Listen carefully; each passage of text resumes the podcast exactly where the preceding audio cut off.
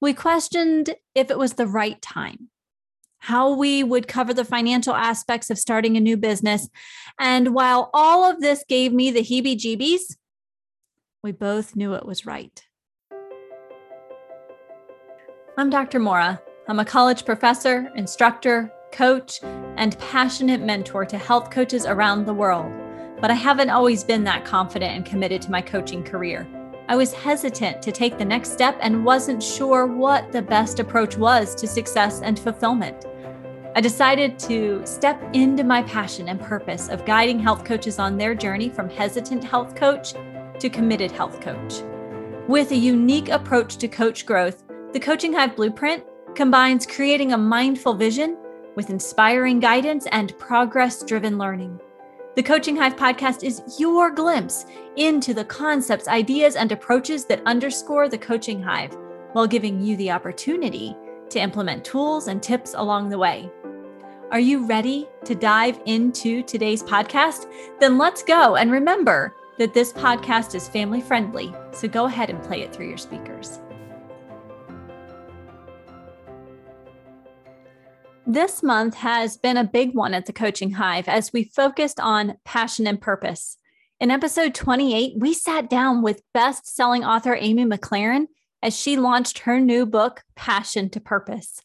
The Coaching Hive has welcomed 29 book club members, gained NBHWC approved continuing education provider status.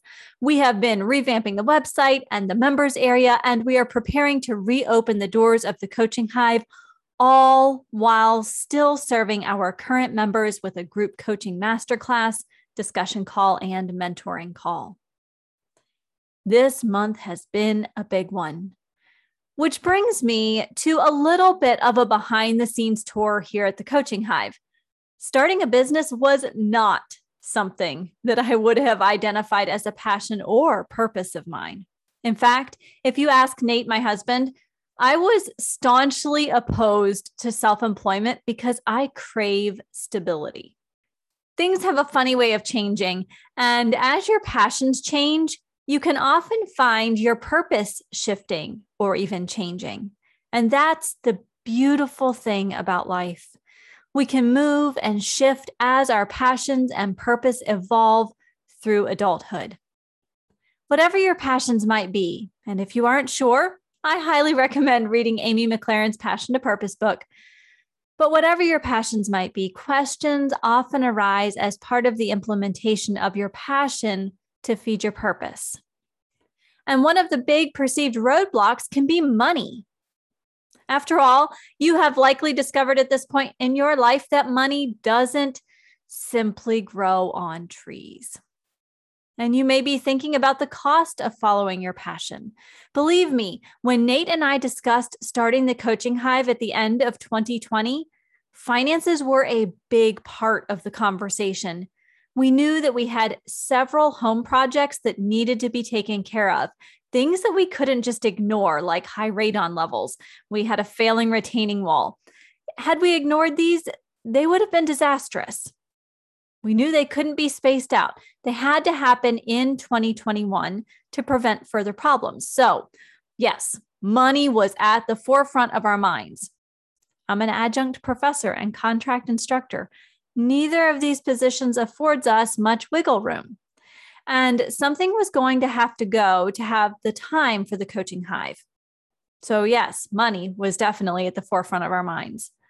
We questioned if it was the right time how we would cover the financial aspects of starting a new business. And while all of this gave me the heebie jeebies, we both knew it was right.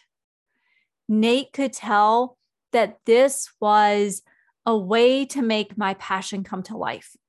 He had made a job change about a year earlier to find more fulfillment, and now it was my time to make a shift. So, are you ready to talk about the behind the scenes of the coaching hive? I want you to see what's possible with a little time and money and a whole lot of grit and determination and scrappiness. Before we go any further, though, I will admit that I had a few cards in my back pocket during this startup that most people don't have.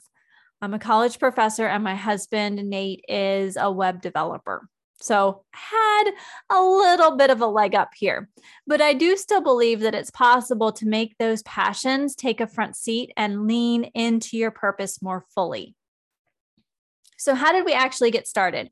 This is, of course, my little brainchild, but Nate is right alongside me for every step of the way. And so we started listening to podcasts. I say we, I really mean Nate, because if you've been listening to this podcast for a while, you know that I wasn't a fan of podcasts at first. But Nate started searching for ways to bring my idea to fruition and found some amazing podcasts and experienced professionals for us to learn from for free. We could listen to them and take away new ideas, simplify things, figure out what was really necessary. So we started listening to podcasts in every spare moment. And here's a really cool side benefit that neither one of us ever anticipated. Our fifth grader is along for the ride. He is seeing firsthand what it means to take an idea and make it happen. He sees the learning, the experimentation, the frustrations, and the successes. In fact, anytime someone joins the coaching hive, he does a little happy dance. It is the best thing. We dance around the house together because we are all so excited to serve another health coach. But I'm getting ahead of myself here. So let me back up. We started learning we started listening, and together we decided what might make sense for a membership that served health coaches on their journey. It was still a loose outline, but Nate helped me to build a bare bones website, and I started creating the Coaching Hive podcast. Now, like I said, Nate building me a bare bones website is one of those cards in my back pocket I talked about. In the early years of our marriage, he helped supplement our family income by building websites on the side. And it helped that his full time job was also building websites. He is a user experience engineer and architect and deals with websites, software, accessibility, all of those things all day long, every day. And so he was putting in extra time after work researching the best and most affordable options for building a website that fit our budget now, but could scale and grow over time. I was talking with people, I was talking with health coaches, with business people. I was building my podcast, and all the while, we were keeping a close eye on finances. And this is where it got tough. There are a lot of fancy things out there from software to technology to memberships to add ons to lighting to microphones and oh, so much more. Each decision that we made was carefully weighed. Some things were no brainers, like upgrading our server, while other things went on the back burner. As you likely know, these days social media is almost a must for an online business. So I had to spend more time creating posts, finding pictures, and being consistent. And during this time, we realized that when I shared about the coaching hive, it wasn't very clear what the benefits of membership would be or even how we would reach the right people as we built our community. This meant that one of those must haves was finding an expert in messaging so that we could get a better handle on how to get the word out and serve more health coaches.